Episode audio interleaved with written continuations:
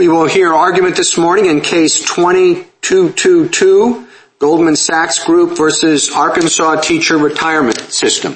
Mr. Shanmugam? Thank you, Mr. Chief Justice, and may it please the Court. In this case, the Court of Appeals upheld the certification of a securities class action based on exceptionally generic and aspirational statements in the face of overwhelming and unrebutted evidence that the statements had no impact on the stock price. In so doing, the Court of Appeals committed two legal errors. First, the Court refused to consider the generality of the statements as evidence tending to disprove price impact. As respondents now agree, a court may consider the nature of a statement in making that determination. There is no merit to the further contention that a court may consider the nature of the statement only through expert testimony. Second, the Court of Appeals erred by holding that the basic presumption shifted the ultimate burden of persuasion to a defendant on the issue of price impact. Rule 301 governs presumptions, and it shifts only the burden of production unless a statute or rule provides otherwise. Basic plainly created a presumption, and Congress has not even recognized the private cause of action for securities fraud, much less provided that the basic presumption shifts the burden of persuasion. Should the Court agree with us on either question presented, it should reverse the judgment below. The lower courts desperately need guidance on how to navigate this Court's decisions on the basic presumption. While Halliburton II held out the promise that defendants would be able to rebut the presumption, that has proven to be effectively impossible, thanks in part to the inflation maintenance theory. And under the correct legal standard, this is an easy case because the statements were exceedingly generic, the alleged conflicts of interest were already in the public domain, and respondents presented no valid evidence to establish the cause of the stock drops. If certification is permitted here, the promise of Halliburton II will have been betrayed, and any stock drop will inevitably result in a reverse-engineered securities class action based on statements like these. The Court of Appeals judgment should be reversed. I welcome the Court's questions.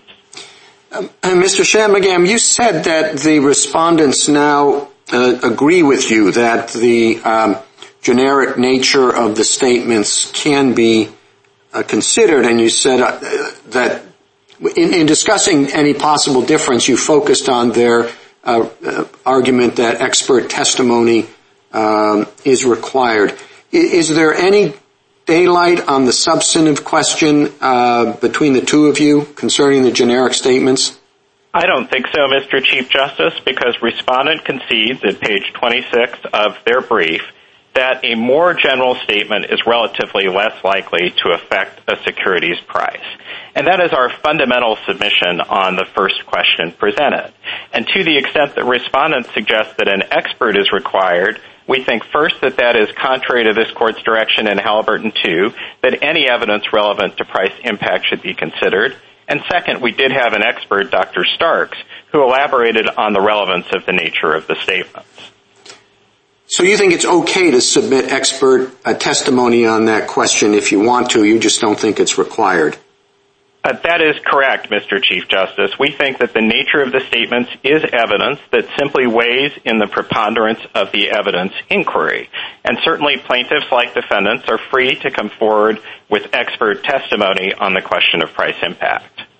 So what is the debate between the between two parties on whether a statement is sufficiently generic? What does it look like? I mean, you have a statement of the sorts at issue here. I mean, does one side say, well, you can tell from common sense that this uh, is is too generic, and the other side says, no, my common sense says it's not? Well, Dr. Starks testified, Mr. Chief Justice, that generic statements such as these are pervasive in the market. They are made by all of Goldman Sachs' chief competitors, and that analysts did not view them as pertinent. Now, to be clear, we don't think that expert testimony of that sort is required. And again, where you have exceptionally generic statements like these, our fundamental submission is that plaintiffs have to make a more compelling showing that there was, in fact, price impact. Thank you, counsel. Uh, Justice Thomas? Uh, thank you, Mr. Chief Justice. Uh, counsel, um the I'm interested in how uh basic interact the basic presumption interacts with uh, the inflation maintenance theory. Would you um, I why should basic the basic presumption even apply if there's never been the cause of the uh, alleged inflated price has never been identified? Uh, Justice Thomas, we don't dispute that the inflation maintenance theory can be a valid theory, but I think this uh, case illustrates the difficulties in applying that theory, and I think the application here is seriously problematic. So just to be clear, the inflation maintenance theory is the notion that even though a statement when made may not have had an impact on the stock price, it somehow maintains the price at an inflated level. And the way in which the parties litigate that issue is by looking at the so-called back end, at looking at the alleged corrective disclosures to see if any back end price drop is indicative of front end price inflation. But doesn't that lead you into the reverse engineering problem that you mentioned in your uh, uh, discussions with the uh, Chief Justice? It does in a case like this, Justice Thomas, and let me explain why. I think if you have a case in which the inflation causing event, the inflation maintaining misstatement, and the alleged corrective disclosure all have the same content, the inflation maintenance theory just about works. And if you look at the Beatles hypothetical in the Court of Appeals opinion at page 16A of the petition appendix, I think you see an example of that. But this case is a far cry from that because the plaintiffs don't even deign to identify the inflation causing event. And there is a mismatch between the alleged misstatements and the alleged corrective disclosures, precisely because the alleged misstatements are so exceedingly generic. Statements like our client's interests always come first, integrity and honesty are at the heart of our business, and so forth. And where you have that mismatch between the alleged misstatements and the alleged corrective disclosures, it casts doubt on the inference underlying the inflation maintenance theory, namely whether any back end price drop is indicative of front end price inflation. Uh, uh, I know I descended in Amgen, but uh, as I understand it, Amgen um, indicates or holds that the plaintiff is not required to prove materiality at the class certification stage in order to invoke uh, uh, BASIC. But does it preclude uh, the defendant from disproving materiality? Well, I think what a defendant can do is point to evidence that would also be relevant to materiality at the class certification stage in order to negate price impact. And certainly the mere fact that a court at the motion to dismiss stage says that a case shouldn't be dismissed on materiality grounds doesn't mean that that element has been definitively resolved. Thank you. Justice Breyer? Good morning. There's an issue in a product liability case as to whether a tire was made properly and caused the accident. And it's tried to a judge, and there's some evidence introduced by experts, probably, and counter experts. And the judge reviews that uh, on appeal and listens to what the evidence in the record is and doesn't check his common sense at the door. Well, why isn't that just what's at issue here in your first issue? Everybody agrees. Take the statement for what it's worth. Listen to the experts and don't check your common sense at the door. That's what judges do. So why are we hearing that issue? Well, Isn't that an issue for the Court of Appeals? And very rarely would we hear it. What's the legal issue? Justice Breyer, I certainly agree that our submission here is that a court shouldn't check its common sense at the door, and it should take the nature of the statements into account in the ways that I've suggested. It should weigh that evidence as part of the preponderance of the evidence inquiry, and it should consider the nature of the statements in determining whether those statements match up with the corrective disclosures. I think where the Court of Appeals went wrong was in lumping in that argument Um, with our other arguments and saying that they were all precluded by Amgen. All Amgen holds is that a party uh, uh, cannot litigate the issue of materiality, that materiality is not the focus of the. But on the issue not of materiality, you're saying the precise mistake on this that the Court of Appeals made on the price impact theory in evaluating the evidence that was given is? that it took the nature of the statements off the table. It said, and I'm quoting from page 20. It refused to consider the fact that they were general, even though the experts told them that the fact that it's general doesn't mean never. The fact that it's general means sometimes it can affect the price. And they didn't pay any attention to that, you're saying. Oh, I'll read the record and see, but I thought that's a job for the Court of Appeals. The Court of Appeals... What have I said wrong? Well, the Court of Appeals not only took the nature of the statements off the table, but in assessing the evidence, it really attached no significance to the nature of the statements, and that was the district court's error as well. And so our view is that once that is corrected, this is an easy case because of the exceptionally generic nature of the oh, statement. Okay, I got that point. Now, uh, if I have time, I'd like to know the difference between materiality and price impact, which I put in my mind and get it for a while, and then I lose it. So what is it in your opinion? I think I can answer that in a sentence because I know time is short. Materiality focuses on what a hypothetical reasonable investor would care about. Price impact focuses on what actually happened. Okay, got it. Thank you. Justice Alito? Do you think there can never be a statement that is so bland that there can never be reliance? Suppose a company says, we are a nice company. Would you say that uh, a court could not say that statement is so bland and innocuous that there cannot be reliance, or uh, must the court say, well, that is one factor I will take into account, and I will take into account other factors? I think that's what courts do every day, Justice Alito, in evaluating materiality at the motion to dismiss stage. And as we point out in our briefs, there is a familiar and massive body of case law that says that statements of that variety are immaterial as a matter of law. Um, I think that the argument that we're making here is um, overlapping and in some respects similar, but it is conceptually distinct. It is that when you have a statement like this, it is unlikely to affect the market price. And the fact that a statement is unlikely to affect the market price, as the government explains at some length in its brief, tends to show that the statement did not affect the market price in actuality. Well, I understand that, but you now disclaim in your brief the argument that a statement in itself can be so bland and innocuous and uninformative that there can't be reliance. That's what I'm that's what i'm asking about. Do you really want to say that? Well, I think what we're saying, Justice Alito, is that the more generic a statement is, the less likely it is to have price impact. And of course, to be clear, we're specifically talking about price impact in the context of the basic presumption and not the separate question of whether, say, some individual individually relied. And again, I think on that issue, where you have exceedingly generic statements like this, and these statements are not too far removed from your hypothetical of a company that just says that it's a nice company, it is exceedingly unlikely that that's going to have price impact.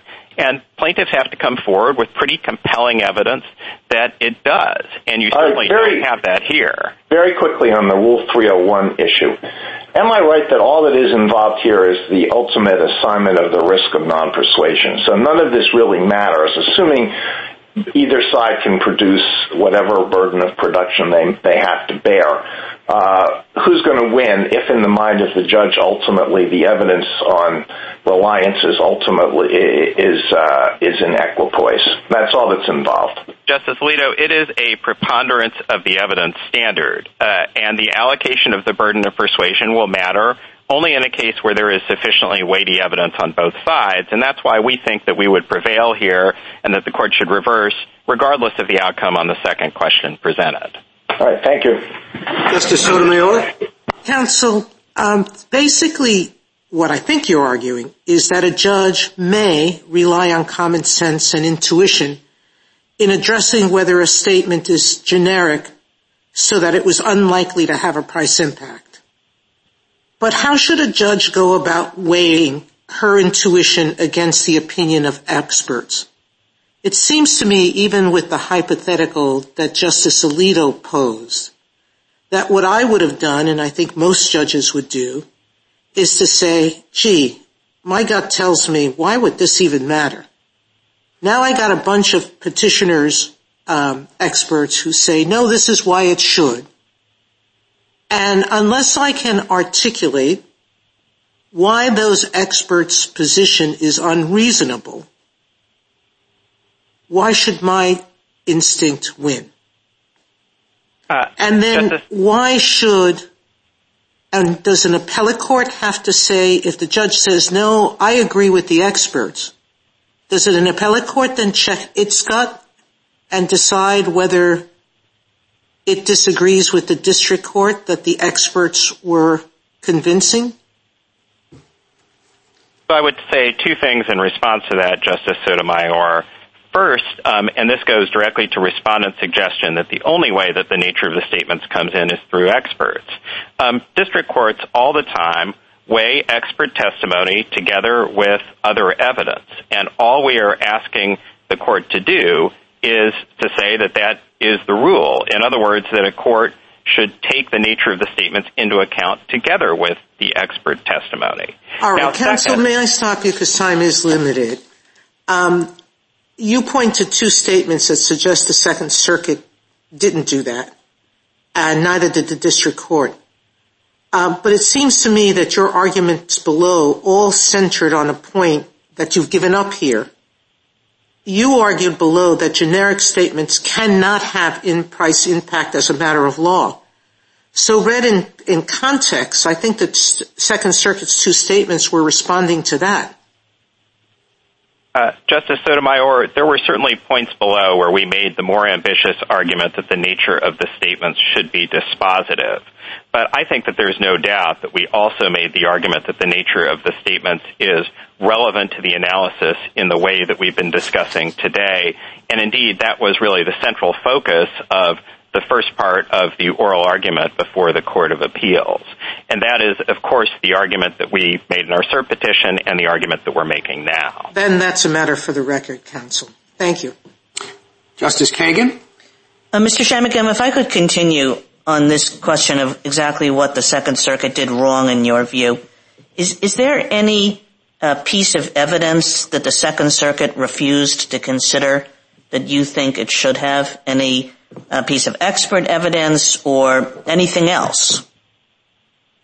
Justice Kagan, we think that the nature of the statements is itself evidence.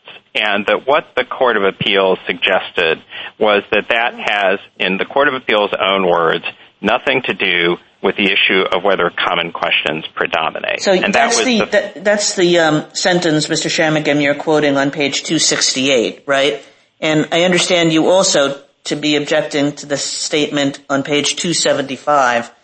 Are those the only two sentences, essentially, that you think the Court of Appeals got wrong or that lead you to think that the Court of Appeals was approaching it in the wrong way?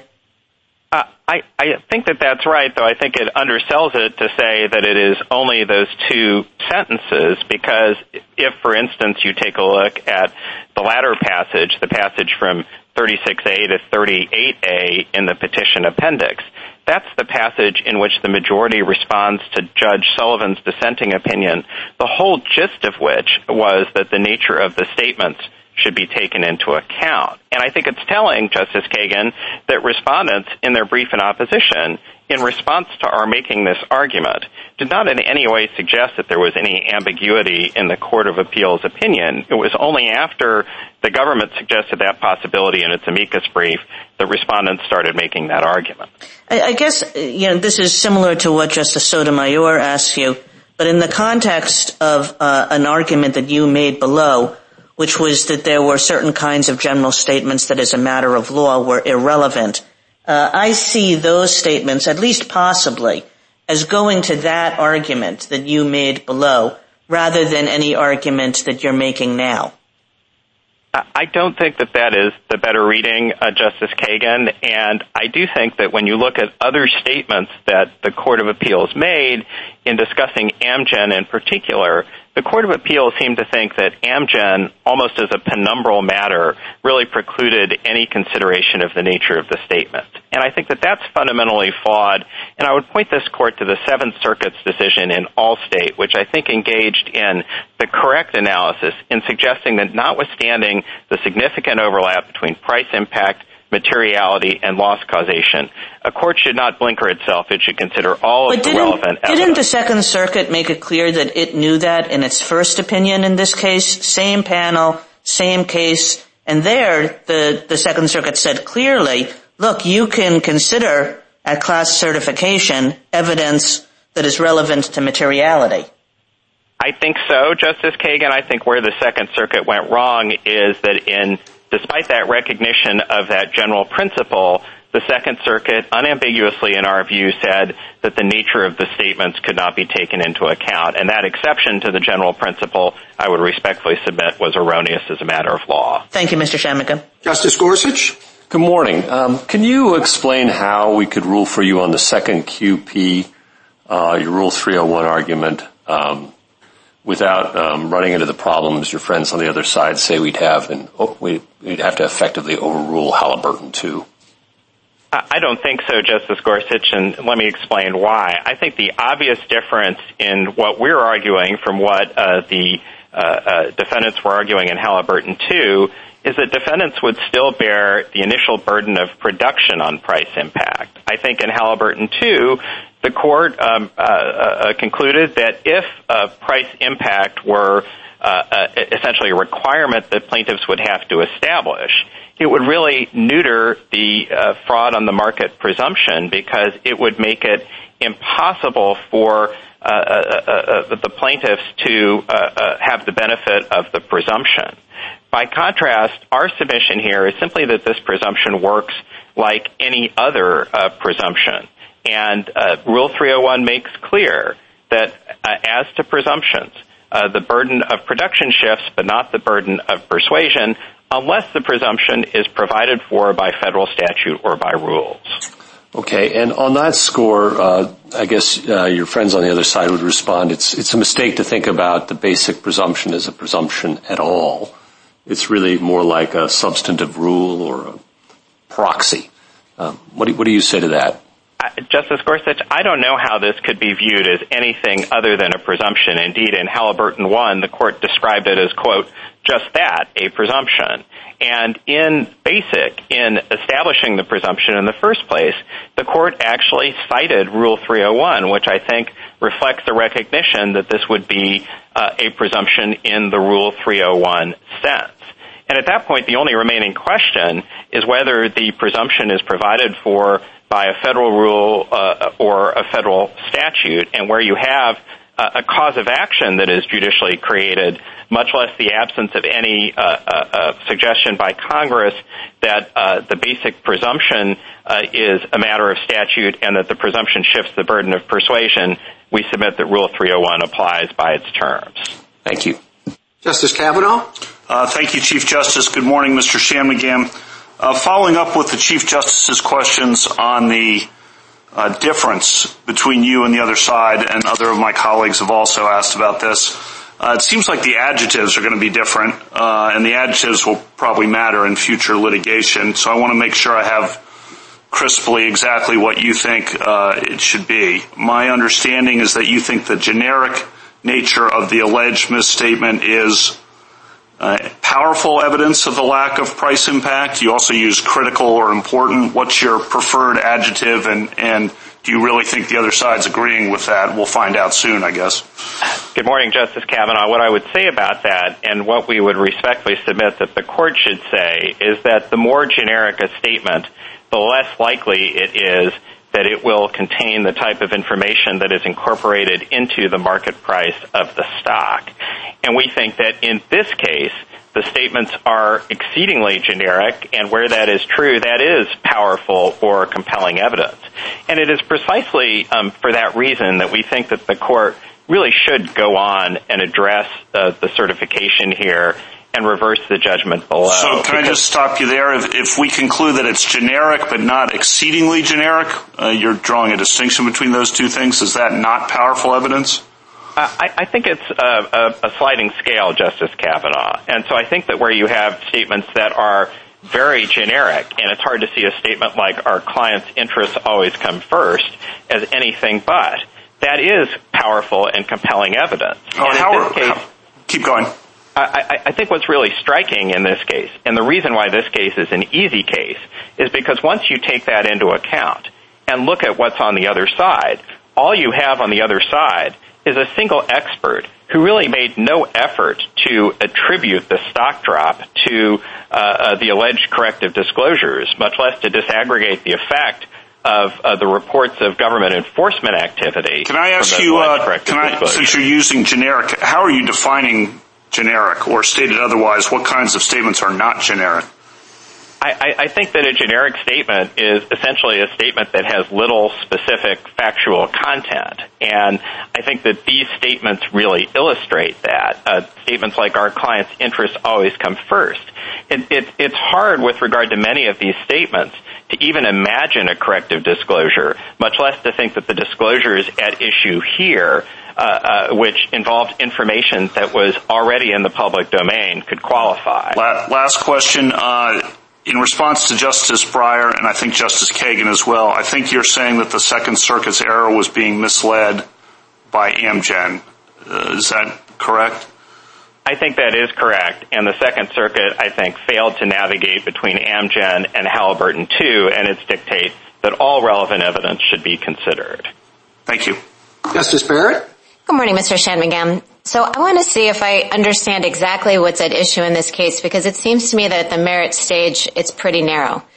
So you and the respondents both agree that the nature and content of the statements here, their generality, bears on the basic presumption, and the court ought to consider it, right?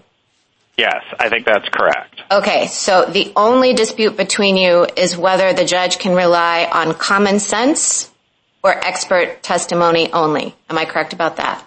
Well, I don't think it's fair to characterize our position as relying only on common sense. I think that everyone agrees with the proposition that the more generic a statement is, the less likely it is to affect a security's price. Okay, let me rephrase that, Mr. Shanmugam. Uh, not only, it seems to me very unlikely that any defendant in a class action like this is not going to bring in experts on the question of how the generality of this statement might have affected the price, whether inflating it or you know, causing it to spike or what have you. So the only the only dispute then is just the method of proof. I think in the defendant's case, it would most often be both and, like both expert evidence and common sense. But in the respondent's view, it should be only expert evidence and never common sense. Is that accurate? I think as a practical matter, Justice Barrett, that is, in the sense that typically both sides will have experts in any significant securities fraud case. And as I mentioned earlier, we did indeed have an expert who elaborated on this issue of the nature of the statements, pointed to other companies that had made them and so forth. Okay, so uh, you started your argument by saying that this case was an opportunity for us to restore the promise of Halliburton II by making the basic presumption rebuttable. Let's say that you lose on QP2. How does a ruling on that very, very narrow issue saying, sure, judges can also consider their common sense, make the basic presumption rebuttable? What does it really accomplish? Well, Justice Barrett, I think that that's why, in our view, this court should not simply vacate and remand to the Court of Appeals, but should proceed to apply the correct legal standard. Mr. Chamberlain, that wasn't a QP. You didn't ask us to do that, and it's a pretty fact-bound thing.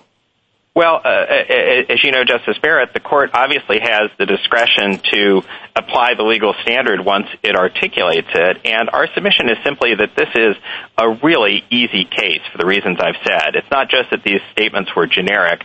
The alleged conflicts of interest were in the public domain, and respondents' expert testimony was painfully thin. And so I think it would provide much-needed guidance to the lower courts if this court were to go on and apply the correct legal standard, as it not infrequently does. Thank you. A minute to wrap up. Uh, Mr. Shanmugam? Uh, thank you, Mr. Chief Justice. So uh, I would just say a couple of things about the government's position in this case, because you're about to hear from the government. We largely agree with the government. I think we part ways on just two key points. On the first question presented, Uh, we don't agree with the government that the court should issue an open-ended remand so that the Court of Appeals can clarify the legal rule that it was applying.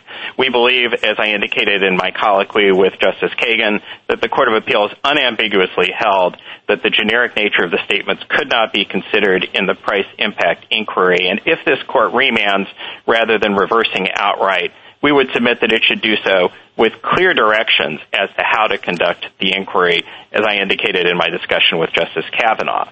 On the second question presented, we respectfully submit that the government fails to come to grips with the language of Rule 301. The government offers no valid reason why it should not apply to the presumption that BASIC created. And in light of the Court of Appeals' legal errors on both questions and the need to provide guidance to the lower courts, this court should not simply vacate or reverse the Court of Appeals' judgment. Thank you. Thank you, counsel. Uh, Mr. Joshi? Thank you, Mr. Chief Justice, and may it please the Court. The dispute on the first question presented has narrowed substantially. Petitioners no longer maintain that a generic statement categorically precludes a finding of price impact. It doesn't. And likewise, respondents no longer maintain that the generic nature of a statement is categorically irrelevant to price impact or otherwise contrary to Amgen, as the opinion below could be read to suggest. Rather, price impact requires comparing the actual price to what the price would have been had there been no deceit, and so the nature of the deceitful statement is relevant, though not by itself dispositive to that inquiry. As to the second question presented, Halliburton, too, said that plaintiffs have the burden to show the basic prerequisites, but do not have the burden to directly show price impact. So if plaintiffs don't have that burden, then logically defendants should bear it. Now, petitioners rely on 301, but that rule's plain text leaves the burden of persuasion untouched, and so doesn't answer the question here and doesn't displace Halliburton, too. Um, going back to Justice Alito's, you know, we are a nice company, you say there's no categorical rule. Sometimes a statement might support uh, uh, the plaintiff's case and sometimes it won't. What does that argument look like? I mean, the issue is we are a nice company, and that's one of the challenge statements. Uh, what arguments are the parties going to make? So, Mr. Chief Justice, I guess I'll preface my answer by saying reliance is an element of the merits of a securities fraud claim, and so presumably it would be subject to the same sort of uh, uh, uh, motion to dismiss standard that would apply to any securities fraud action. So I think in an extreme example like that, it might not survive a motion to dismiss not just on materiality, but on reliance as well. But to directly oh. answer your question, at the class certification stage, the parties would offer evidence to answer the question that should always be answered in price impact. What was the price at the time of the plaintiff's transaction on the front end, and what would the price have been at that time absent the deceit? Okay, well, that's the general statement, uh, the general rule, but exactly what arguments is someone going to make? Is that there are people who would uh, regard we are a nice company as uh, uh, a fraudulent statement, uh, depending upon subsequent events, and how would they make that case? Well, two things, Mr. Chief Justice. First, of course, they would have to establish falsity in the first case, because that, too, is an element of a claim. And then second, it would probably look something like what Dr. Starks did here. I'm just theorizing, but it would be, look, similar statements like this never caused a price impact in similar industries or for similar companies. The price before and after would have been the same, and therefore there is no price impact in this particular case as a result of that false statement. Thank you, counsel. Uh, Justice Thomas? Uh, thank you, Mr. Chief Justice. Uh, counsel, would you give me an example of how an immaterial or broad statement such as we are a nice company and we like people, how that has an impact on price? So, Justice Thomas, it's difficult to to give you an example of how a truly immaterial statement could, in reality, have actually had an impact on price, precisely because the circumstances under which that would materialize would be a generally efficient market, but reacting inefficiently in this particular case, which is just the converse of what the court said was possible in Halliburton, too. And so because it would be an unreasonable reaction, I suppose any example I could give you uh, might be deemed to be far-fetched. But I do think it is just logical uh, consequence of what this court already recognized in Halliburton, too, which is even in a generally efficient market, a truly material statement could have no price impact, and it follows that an immaterial statement might, in some circumstances, have a price impact. I think in this particular case, uh, respondents and some of their amici suggest that in this particular case, because Goldman Sachs was dealing with a lot of financial instruments in which conflicts were extremely important, both to the company, to its uh, uh, reputation and reputational advantage that it enjoyed over its competitors and peers, and the industry more generally, that in this case, even highly generic statements about conflicts did in fact have a price impact. Now, we don't take a position on whether they're correct, but I imagine that's the sort of dispute that the courts below would uh, resolve on a remand. Uh, thank you. Justice Breyer? I just would like your view, if you can, because this is an area I don't know thoroughly. It's filled with, if not jargon, specialized terms, I think more than are necessary, but that's just an opinion. But let me go into this. All right. I thought this first question is just like saying, is a tire defective or not? And you take the evidence for what it's worth. And apparently everybody agrees, take the evidence for what it's worth. Fine. Why isn't that the end of the case? Uh, on issue one. Mr. Shanmugam says, well, because they made a mistake in the Court of Appeals. Review that. But when I read what they said, it seemed to me that what the judge was saying is, wait a minute. Suppose what the guy had said at the company was ishkabibble. Total nonsense. My God, how did that move prices? Why is that material? Well, 12b-6, denied. Okay, now we have to assume it's material. Now, every member of the class is using the word ishkabibble. So whether ishkabibble is or is not material was a matter for the judge to decide under the heading materiality. He may have made a mistake. You don't get an appeal till later. But the issue here is, are they all using the word ishkabibble? Yeah, they all are. And therefore, there's a common issue for the class. And I thought that's what the judge was talking about when he used the statements that Mr. Uh, Shanmugam uh, referred to. Correct me insofar as I'm wrong, okay? Uh, Certainly, Justice Breyer. I think the statements that Mr. Shanmugam points to and that we identify in our brief as well from the Court of Appeals uh, appear to be more categorical than I think you've described them. Now, granted, you might say, well, they reside in particular sections of the opinion that are captioned in a way that might not be as categorical as they seem on paper. But if that's true, then we would just urge this court to clarify that uh, so that there's no mistaking what the law is for parties uh, and litigants and lower courts. As to how uh, the generic nature of the statement might be used, I think as Mr. Shanmugam said, all parties agree now that the more generic a statement, the less likely it is to have actually caused a price impact. And just like when a judge... Maybe, maybe, but it depends on circumstances. And am I right in thinking that the real problem here is the defendants don't get an appeal from a 12b6 denial on basis of materiality. They do get an appeal. They do get an appeal uh, when the court uh, uh, says this is going to be class action. And they'd like that appeal so they don't have to settle. Now, that's what seems to me is underlying that. Am I wrong or right? I think you're probably correct as a descriptive matter, Justice Breyer, but I don't think it changes the fact. No, it doesn't. You're right. You're right.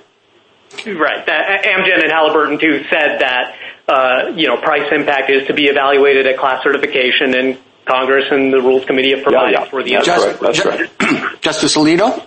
Uh, let me ask you a quick question about the basic presumption. Let's suppose you're right. So the plaintiff proves whatever the plaintiff has to prove under basic, then the defendant under Halliburton, too, has the opportunity to introduce its evidence on this question. Then the judge has to decide.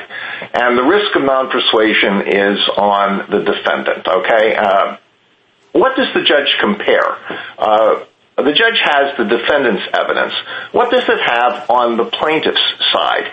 If this were a 301 presumption, I would say the judge has on the plaintiff's side whatever inference naturally arises from the evidence that the plaintiff has put in to satisfy basic.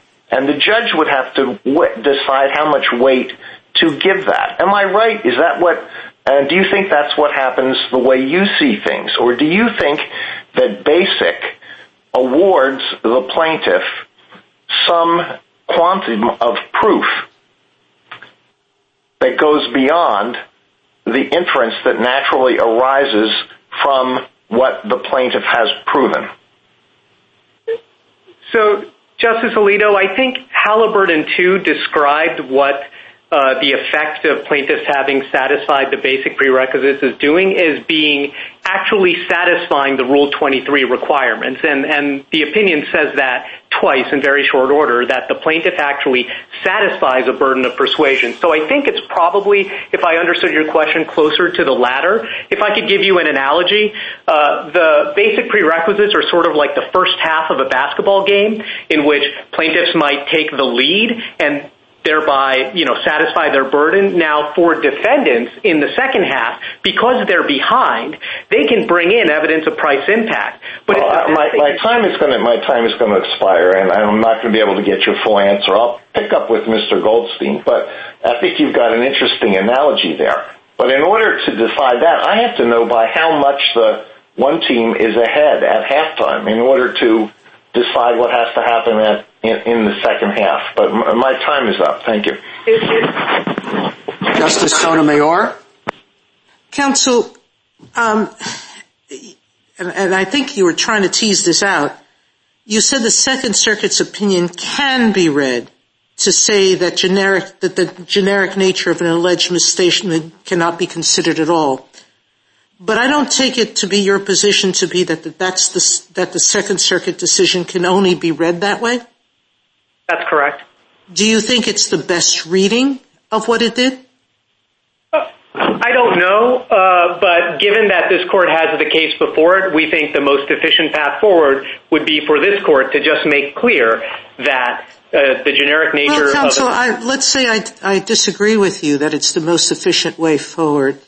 Let's stop with the fact that they've been litigating the class certification now for five years and that um, uh, Petitioner's Counsel concedes the Second Circuit got it right the first time when it remanded.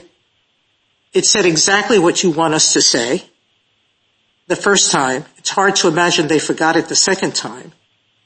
So wouldn't the most efficient answer be state the law and the best way to read the Second Circuit's opinion is the way it said the first time and just let this case, this issue die, not die, end and go on with the case? So, Justice Sotomayor, as long as this court states the correct view of the law, whether as an independent matter or whether by saying you choose to read the Second Circuit's opinion that way, the United States doesn't have a particular interest in that. We are most interested in a correct statement of the law. Uh, we don't have an interest in how this particular case comes out. So, Uh, as long as this court correctly states the law, uh, I don't think we have an issue with that, uh, whether it's a vacatur or I think what Your Honor might be suggesting is an affirmance, but with the clarification of what the law is and what you believe the Second Circuit did. Thank you, Counsel. Justice Kagan? Mr. Joshi, on your Rule 301 argument, if I could better understand that, you might be saying one of two things. You might be saying that Um, the basic rule and that all that comes from the basic rule uh, is that the underlying, um, uh, it has its source in a federal statute and so that uh, phrase of Rule 301, unless a federal statute provides otherwise, that phrase is satisfied. Or you might be saying, like, no, we don't have to satisfy that phrase. 301 is entirely irrelevant to this. So, which argument are you making? Uh, so, with respect, Justice Kagan, I don't think it matters. Um, the proviso in the first sentence of Rule 301 applies only to the uh, assignment of the burden of production, but of course everyone agrees that the defendants bear the burden of production here. That proviso doesn't apply to the second sentence of 301, which I think is the critical one here. That sentence makes clear that the rule does not shift or otherwise assign the burden of persuasion, but remains on the party who had it originally. And critically, that text does not say remains on the party invoking the presumption. Had it said that, petitioners would have a strong argument. But it says on the party who had it originally. And so it's totally agnostic and recognizes that either party might have the burden of persuasion. So to figure that answer out, you have to go to the substantive law, which is basic in Halliburton 2. And at that point, it doesn't really matter whether they're linked to a statute, an interpretation of a statute or purely judge-made. The fact is Basic and Halliburton II set forth the substantive law, and that's all that matters. Thank you.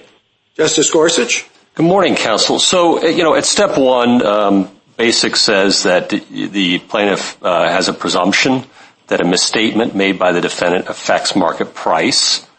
Step two, the defendant comes in and says, uh, I have proof that it didn't in this case because it's so generic. You agree, I assume, that a judge could, in appropriate circumstances, find that that second production by the defendant does overcome the presumption that Basic provides? Yes. Okay. So uh, the presumption isn't uh, um, irrebuttable or irrefutable. It is rebuttable somehow. That's right. Okay. Uh, if that's the case, why wouldn't we follow 301 and put the burden of ultimate persuasion back on the plaintiff, given that, of course, it's class certification and they bear the burden on class certification? So, Justice Gorsuch, I actually agree with you that plaintiffs bear the ultimate burden, but uh, perhaps to pick up on my answer to an analogy uh, and conversation with Justice Alito. Let's skip the analogies, okay? Yeah, sure. Let's just just talk about, given that the law places the burden to seek class certification on the plaintiff, and, of course, under 10b-5, the burden resides with the plaintiff to prove his case, why wouldn't uh, the burden, in the face of a generic statement, come back to the plaintiff to say, okay, I have this evidence of a material misstatement, and you normally assume it affects the market, but there's some contrary evidence, and now the plaintiff has to has to ultimately persuade the judge that, no, that, that, that, that generic statement, Uh, in fact, affected price. Because the plaintiffs have already satisfied that burden by showing the basic prerequisites. But, no, you just said that that was rebuttable. You said that could be overcome. So then you're saying it's not a presumption, it's an absolute rule. Uh, no, Justice Gorsuch, I apologize if I misspoke. What I'm saying is that the plaintiffs are capable of satisfying their burden by proving the prerequisites. Now, defendants can come back with price impact evidence, but given that plaintiffs have already satisfied uh, their requirement by showing the basic prerequisites, defendants will have to do something more than equipoise on the direct issue. I'm afraid my time's expired. Justice Kavanaugh. Uh, thank you, Chief Justice. Good morning, Mr. Joshi. Uh, You agree in the brief that we should vacate and not affirm, correct? Uh, that's our suggestion, right. Okay. And do you object to a formulation under which uh, we would say uh, what Petitioner's brief said, which is the generic nature of an alleged misstatement is important evidence of the lack of price impact? Should we say that or not say that? I think that would be fine, but I think it would be better if the court could make clear that the reason the generic nature of a statement and the more generic a statement, the uh you know, it's evidence of price impact is because of the likelihood that it had a price impact. In other words, the more generic a statement, the less likely it actually had a price impact in the particular case. Okay, so the first sentence, the sentence I gave you plus the more likely sentence that you have, you would suggest? Uh, yes, that's right.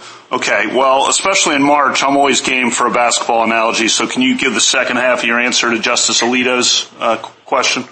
Uh, certainly. I, my, My point was that Uh, by hypothesis, plaintiffs have already taken the lead on showing price impact through the indirect route of the basic prerequisites, and so if defendants want to rebut it with direct evidence of price impact, and plaintiffs will come forward with their own direct evidence relating to price impact, defendants will have to do more than just uh, trade baskets in the second half. They'll have to do more than merely equipoise because for the whole game, plaintiffs would have had the lead, right? And so the idea is you don't need to know how much they're winning by, as Justice Alito suggested. All you need to know is that a tie in the second half is not enough to get a tie for the game.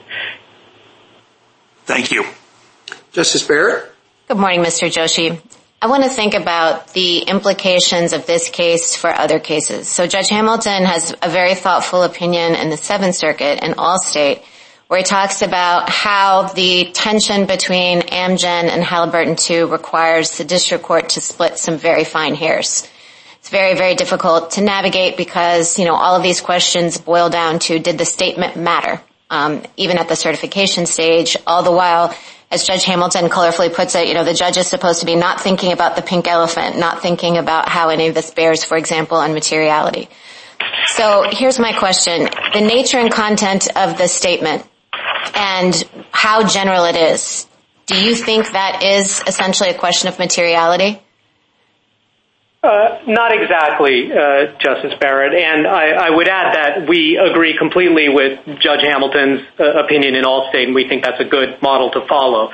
But I think the generic nature of a statement, of course, would go to materiality in that the more generic a statement, the, less reasonable it would be for a reasonable investor to rely on it. But it also goes to the entirely separate question of price impact, which is whether in this particular instance, did the statement have an effect on the price of the security? You know, but as Justice Breyer said earlier, it's very difficult. You think about price impact and you think about this distinction, and I agree, you can make a logical distinction between what actually happened in price impact and what a reasonable, how a reasonable investor would react, which would be more the materiality question, but they're very close, right? I mean, if a question, if a statement is immaterial, it's far less likely that it will actually have an impact on the price, right? That's exactly right. And so if we say this, if we say, I mean, I understand both sides are conceding it, but if we say that the nature and content of a statement here, its general nature is relevant and fair game on the question of price impact, does that have implications for materiality down the road? I don't think so, uh, other than the way that every fact that would be found might have some, you know, collateral estoppel effect down the line or, uh, you know, but the court made clear in, I think, Amgen and Halliburton too, that just because a particular issue might bear on the merits, uh, that's no reason not to allow the defendant or the plaintiff to bring that issue in at class certification. And of course, Comcast and Walmart say the same thing. Thank you. A minute to wrap up. Mr. Joshi?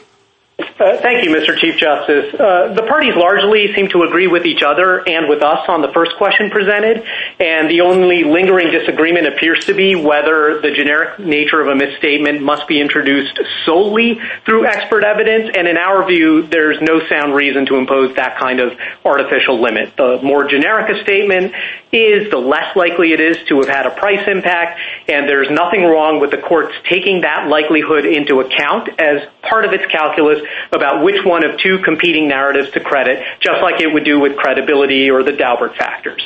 On the second question, Rule 301 doesn't answer the question because it says the burden remains on the party who had it originally, and to find that out, you have to look to substantive law.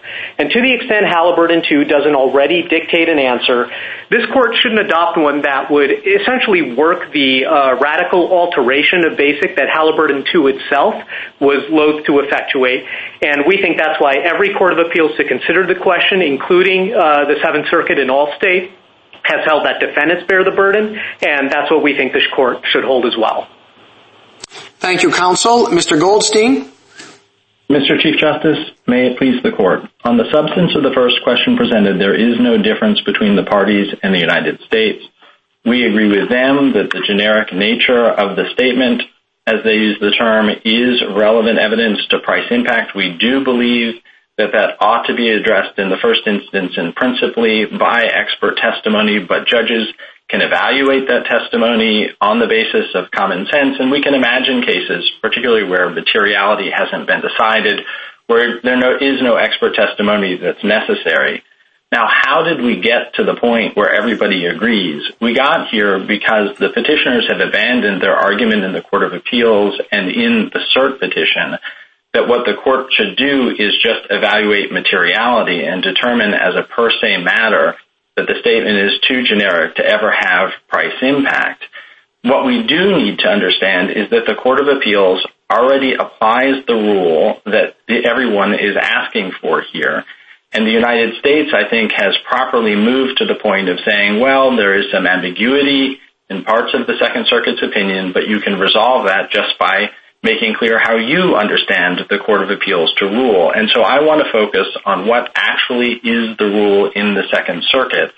Now, you have to start with the Second Circuit's first decision in this case, which holds that all evidence is relevant to price impact, notwithstanding that it overlaps with materiality. Judge Crotty then received an expert report from the petitioners on this exact question. Nobody excluded that evidence or tried to exclude it, and it was admitted, and Judge Crotty evaluated all of the evidence together. The petitioners did not argue on appeal and do not argue to you that the district court's assessment of the evidence on price impact was clearly erroneous, and so I do not understand how it is that they believe that they can get to the conclusion that you should remand to the Second Circuit in the hope that Judge Crotty's price impact determination will be overturned. Now, it is, I think, really uh, important... Mr. Goldstein, um, I'd like to see what you disagree with. The um, uh, petitioners uh, say that under the Court of Appeals holding, and this is a quote from page five of their their brief, plaintiffs need only identify a drop in a company's stock price following a negative event, then assert that the stock price had been improperly maintained by a company's generic statements without having to show when or how the inflation entered the company's stock price. Now, is that true? That is correct in the sense that it has nothing to do with disproving price impact. What the defendant does do is show, and the defendants attempted to do so here, that there was an alternative cause for the decrease in the price. The question of what caused the inflation in the first instance is a loss causation question, and this court held in Halliburton 1 and then reaffirmed in Amgen that that is not a question for class certification. There are plenty of ways of disproving price impact, and courts have found a lack of price impact. So only a drop in the company's price, and then you can rely entirely on a statement uh, along Justice Alito's line that we are a nice company. No. So that statement would have been deemed to have been immaterial as a matter of law. The court will have to conclude... Well, okay, then not that extreme. Something, you know, like uh, we take uh, conflicts uh, seriously. Um, we put the customers first. Are those different in substance? Absolutely. There is expert testimony here. There are analyst reports that identify why there was a premium in the Goldman Sachs stock price precisely because of this issue. But turn, Mr. Chief Justice, to what it is that the defendant here attempted to do to disprove price impact, and that is to prove an alternative cause for the decrease on that day. They just have a very hard price impact case to make out here when the corrective disclosures occurred on this exact subject and the price declined precipitously on that day. It's no surprise that this is not a case that's going to have a lack of price impact. Justice Thomas? Chief Justice, I have no questions. Justice Breyer? Well, I'm not sure what do you think, and I, and maybe I'll rebuttal the others. I mean, this seems like an area that the more that I read about it, uh, the less that we write, the better, at least on very peripheral issues. And in this instance, you're so much in agreement. What do you think about our not answering the question? You're going to say, great, don't. But I mean, uh, I want to raise that question, throw it out. I would make the following judgment, Justice Breyer. If you agree with us that the Court of Appeals is doing the right thing, then you can dig the case or you can simply affirm on that basis. Judge Hamilton, in the Allstate case, does say, look, these are very, very, very fine distinctions. And it is, I think, important for the court not to do something that suggests that you want to reintroduce the materiality inquiry specifically in the class certification. And there is a view that if you can just continue to reiterate that. And so I do suppose there would be a valuable opinion that just says this. Look, don't, on class certification, ask the materiality question. On the other hand, don't throw common sense out and don't ignore the generic nature of the statements. Then say, that's the Second Circuit's rule. That's why it vacated the first class certification. That's why Judge Crotty received the Starks report. Judge Crotty evaluated the evidence and then Goldman abandoned the argument that that was clearly erroneous. That, I suppose, would advance the ball some or simply dismiss the case because all the courts of appeals already agree on the correct rule. Thank you. Justice Alito? Well, you just told us we should say don't reintroduce the materiality issue. Do you mean to say that we should provide the following instruction? In considering whether the basic presumption has been rebutted, you may not consider any evidence that would also go to the issue of materiality. No, absolutely not. Should we say the opposite of that? That there is no reason to disregard evidence that goes to price impact that would rebut the basic presumption just because it would also go to the issue of materiality. Yes, that's the Second Circuit's first holding in this case, and we agree it was correct. Okay, great. That's helpful. Now, could I ask you to respond to the question I asked to uh I asked Mr. Joshi? Do you want me to repeat it, or do you remember what it was? I do remember it, and I remember the half of the basketball games. I'll do my best. Please correct me if I do it incorrectly. Here's what happens. When the plaintiff is establishing the basic presumption at class certification, that's a really important caveat here. At class certification, they show that the market is generally efficient and the statement was public. Remember, there is not that much evidence to show reliance then. What you are showing is that reliance is a common question. Because the plaintiff isn't proving materiality at class certification, it's not like that the plaintiff has done a ton to establish the actual fact of reliance. All they've shown is that this is a case that we ought to be litigating on a class-wide basis. What the defendant then tries to do, and Halliburton 2, allows them to do, is say, well, look, basic just has nothing to do with this case. Because this is not a case where there was actual price movement in response to the statement. So it's an apples and oranges thing. It's not a Rule 301 case where the plaintiff is introducing some evidence, and that really does suggest the truth of reliance, and then the defendant is disproving reliance. That's helpful, but then I don't, if I were the district judge, I would be somewhat baffled. Because I don't know how to weigh the evidence that the defendant has introduced against something that is before me as a result of the plaintiff's having satisfied the basic requirement. Unless I am commissioned to make my own evaluation of the strength of the natural inference of price impact that relies from whatever the plaintiff has shown. That's the problem uh, to which I don't know the answer. I do, and you're exactly right. And what happens is that the plaintiffs turn around and introduce rebuttal expert reports. This is how it works. There is the basic presumption at class certification, if we want to call it a presumption, that comes from the uh, efficiency of the market and the publicity of the statement. The defendant comes along with something like the Starks report, the Troy report, that sort of thing. Then the plaintiffs introduce their own evidence. If it was just the plaintiffs standing on the efficiency of the market, it would be a mess and the defendants would probably win. That's never what happens. Thank you. Justice Sotomayor? Counsel, uh, can we get to the specifics of this case with your answer? Um, the other side at the beginning said that you had no expert testimony to rebut their expert's position that the generic nature of this evidence could not and did not affect the price. That's, I think, what your your adversary said.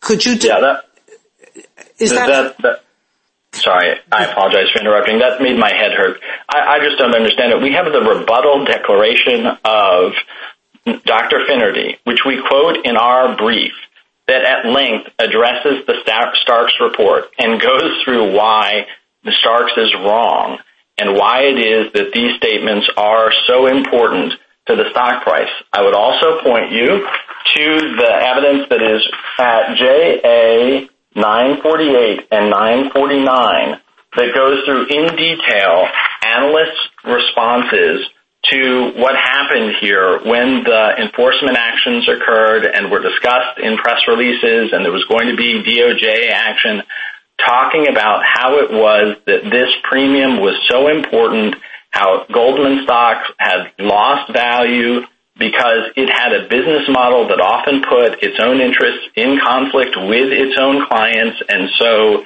these systems that it claimed to have for resolving the client the conflicts were so important.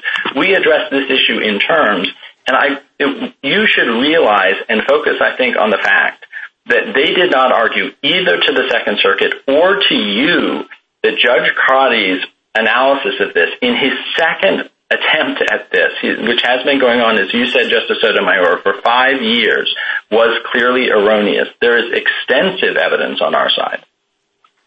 So, counsel, assuming that, tell me why the ninth, the Second Circuit's decision has to be read in the way you say and is not ambiguous in the way the SG says.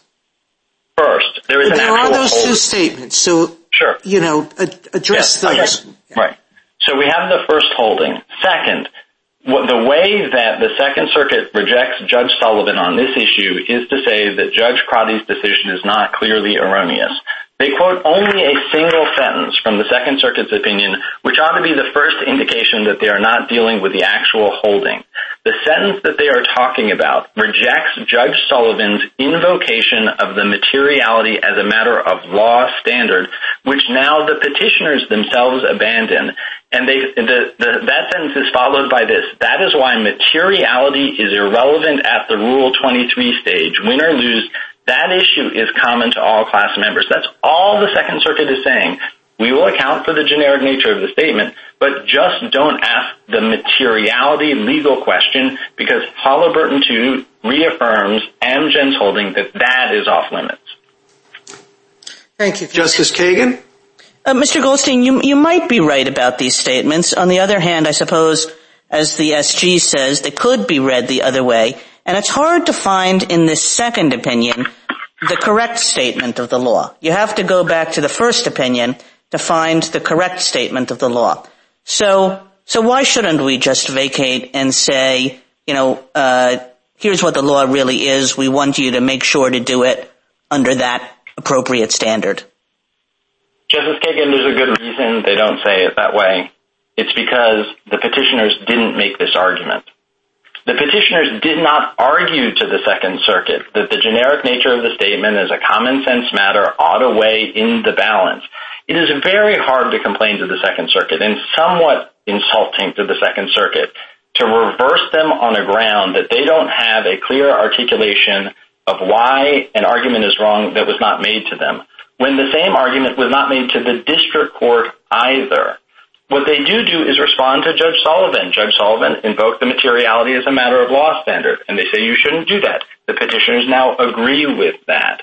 They do address Judge Sullivan's overall view. The evidence favored Goldman, including the generic nature of the statement. They say, okay, you know, maybe Judge Sullivan would come out that way if he was the district judge.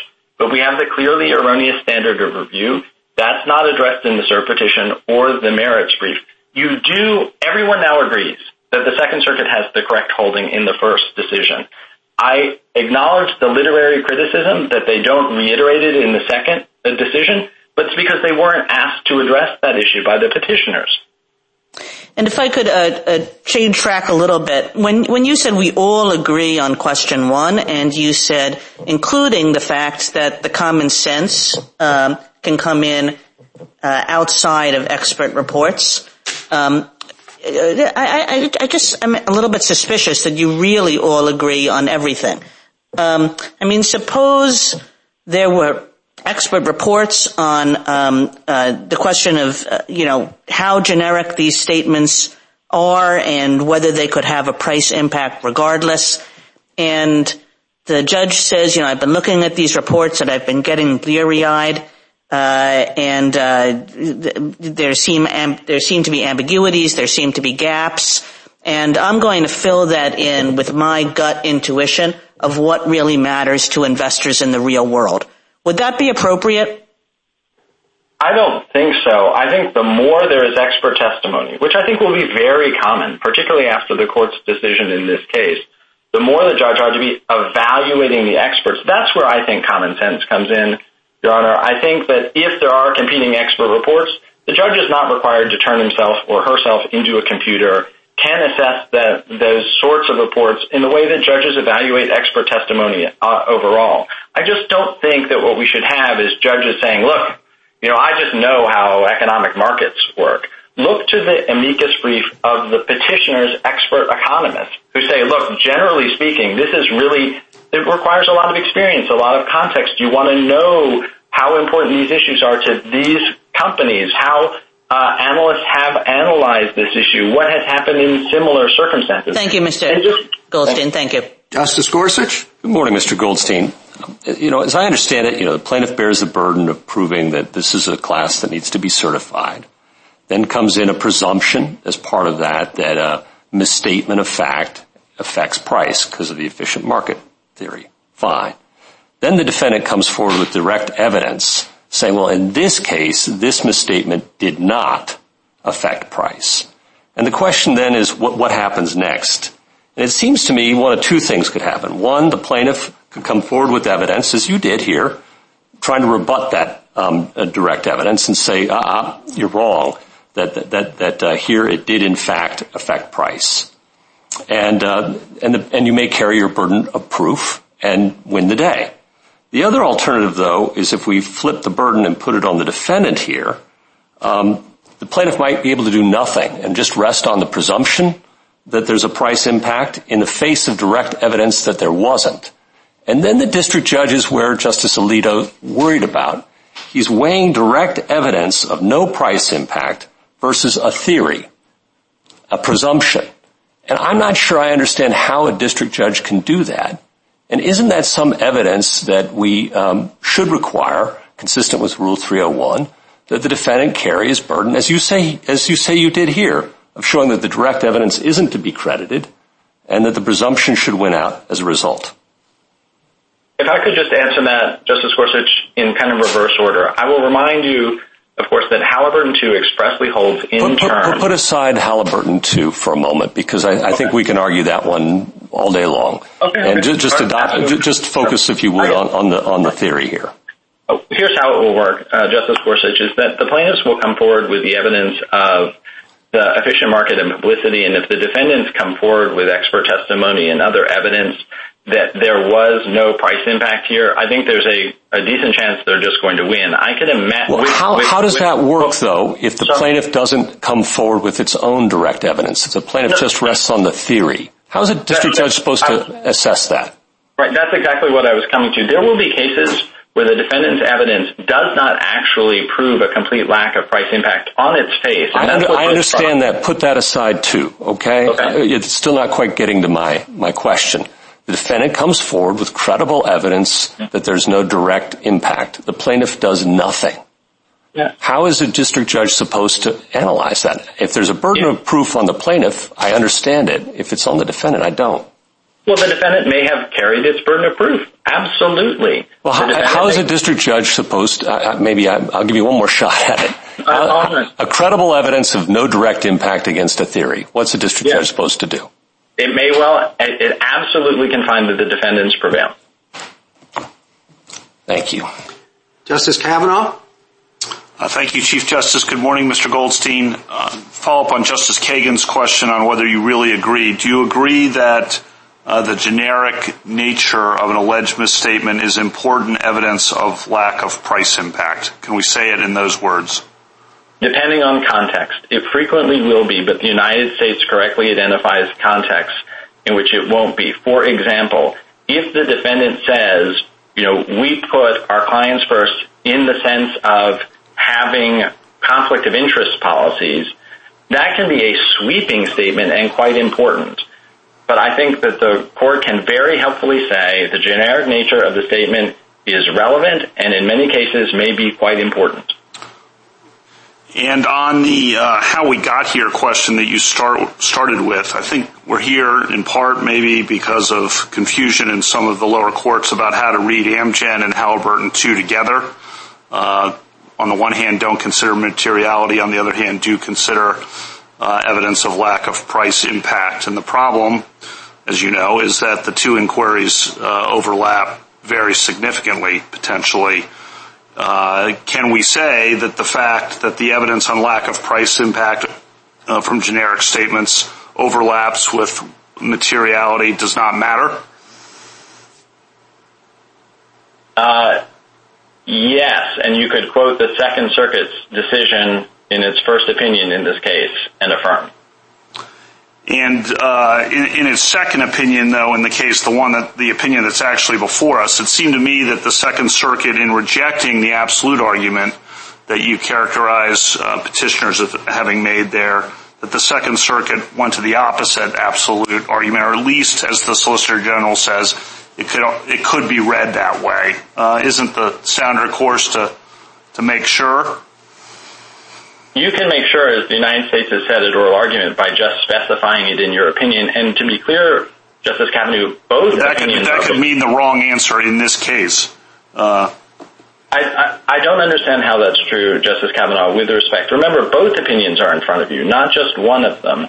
And again, the reason that the Second Circuit doesn't have clearer verbiage the second time around is that this argument wasn't made to it. All the parties agree, the Second Circuit has squarely held, and just take this point, Justice Kavanaugh, to remand, you must be willing to suggest that Judge Crotty clearly erred. How could he have clearly erred when he took an expert report on this question? What about uh, Judge Sullivan? Judge Sullivan said in dissent uh, that no reasonable investor would have attached any significance to the generic statements on which plaintiff's claims are based. Your response to that? That the Second Circuit correctly held that that's the materiality standard. Now, the petitioners agree with that, too. That can be both, right? Didn't we just settle that, that it can be uh, part of both? Right. The Second Circuit majority rejects that legal inquiry. As to the factual conclusion, at pages 36, 37, and 8, it just says there's no clear error here. Judge Crotty looked at the evidence and came reasonably to the opposite conclusion, and that's correct, too. They haven't preserved any clear error argument to the Court of Appeals or to you. Thank you. Justice Barrett?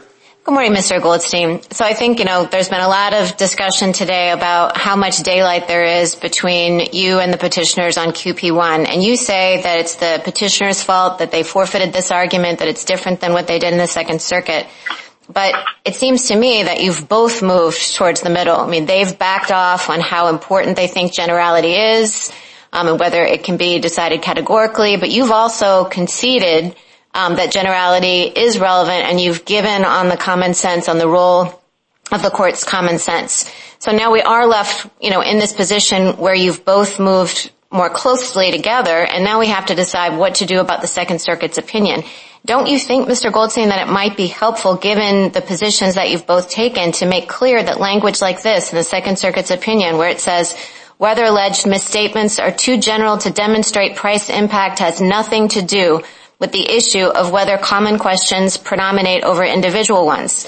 So whether that's, you know, uh, you called it, you know, maybe their literary effort needed to be polished a bit.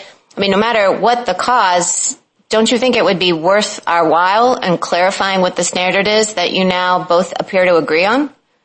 So to answer that question, sure, I don't have any problem with that. And the United States quite clearly says, well, in your opinion affirming, you can just say, we obviously don't need that to underrule the Second Circuit's first decision in this case. But Justice Barrett, the reason that it's important that we have moved is that we are not challenging the Second Circuit's rule. It's true. In our first appeal, we attempted to argue that evidence that would overlap with materiality is per se irrelevant to price impact. We've abandoned that argument. We're just embracing the Second Circuit's decision in this case. I would also just encourage you to read the paragraph before and the paragraph after. And those make pellucid that all that is happening here is that the Second Circuit majority is rejecting Judge Sullivan's invocation of the materiality of a matter of law as a matter of law standard that now the petitioners themselves have abandoned. They are what's happening is just what Allstate suggest, and that is that they are hermetically sealing off the legal test for materiality from the question of looking at the statements and their generic nature. All of that is perfectly fine. No one has a problem with it. Okay, but I mean, and I and I joined Allstate and and I agree with it. But I guess, you know, to the extent that you've suggested it would be insulting to the Second Circuit for us to clarify that, I guess I don't understand that. It seems like it would be valuable. Do you think it would be an insult? No, no, no, no. Clarify it. Clarify it all that you will. We will all benefit from it. The question is whether you reverse their decision on the basis of an argument that was not made to them or to Judge Crotty. So vacating it would be okay with you?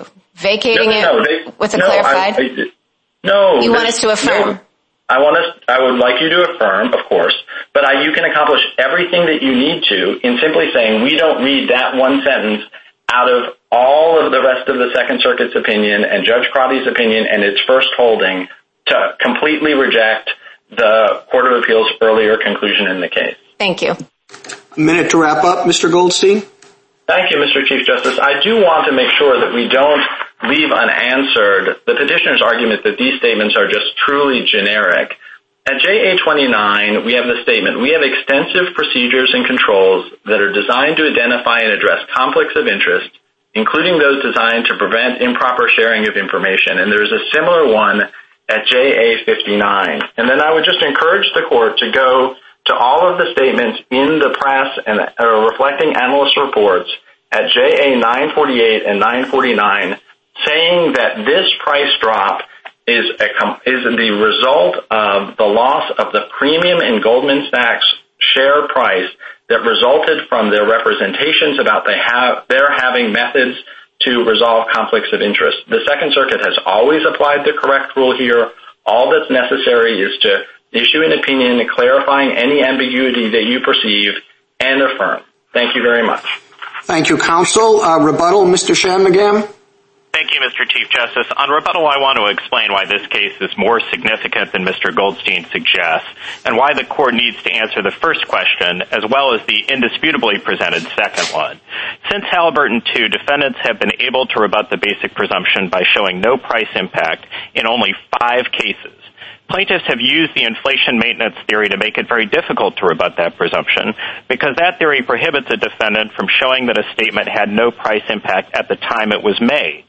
The Court of Appeals holdings on the two questions presented, taken together, take a defendant's burden from very difficult to effectively impossible. In an inflation maintenance case, the only way a defendant can rebut the presumption is by showing that a corrective disclosure had no impact on the stock price. But it is impossible to make that showing without taking the nature of the statements into account in comparing the statements to the corrective disclosures. And if a defendant bears the burden of persuasion, despite the plain language of Rule 301, plaintiffs will be able to do exactly what respondents did here, to obtain class certification by coming forward with an expert who identifies a stock drop but offers only a theory and no evidence about its cause. Mr. Goldstein argues as much today that a stock drop plus a generic statement is sufficient to support class certification. And in its second opinion, written by a different panel from the first opinion, the Second Circuit didn't simply make stray statements about the relevance of the nature of the statements. It did not engage in an analysis of the statements, how general they were, or how they line up with the alleged corrective disclosures. And neither did the district court. This court should bring this multi-year fight over class certification to an end because in this case, it could not be clearer that there is a complete mismatch between the misstatements and the corrective disclosures, particularly once the abundant information already in the public domain is taken into account. And respondent's sole expert, Dr. Finnerty, offered nothing more than speculation about the cause of the price drop. This is an easy case because respondents presented abundant and unrebutted evidence of the absence of price impact. If this court permits the class certification to stand, or permits the Court of Appeals to reinstate it on remand, anything a company does that leads to a stock drop is securities fraud and gives rise to a valid class action. That is decidedly not the legal regime in any other jurisdiction of which we are aware, and it should not be the regime here either, particularly on a judicially created cause of action. The court should provide much needed clarification. It should hold first that the nature of the statements is important evidence that should be taken into account in assessing price impact, and second, that the basic presumption, like any other judicially created presumption, is governed by Rule 301. And the court should reverse the Court of Appeals judgment. Thank you. Thank you, counsel. The case is submitted.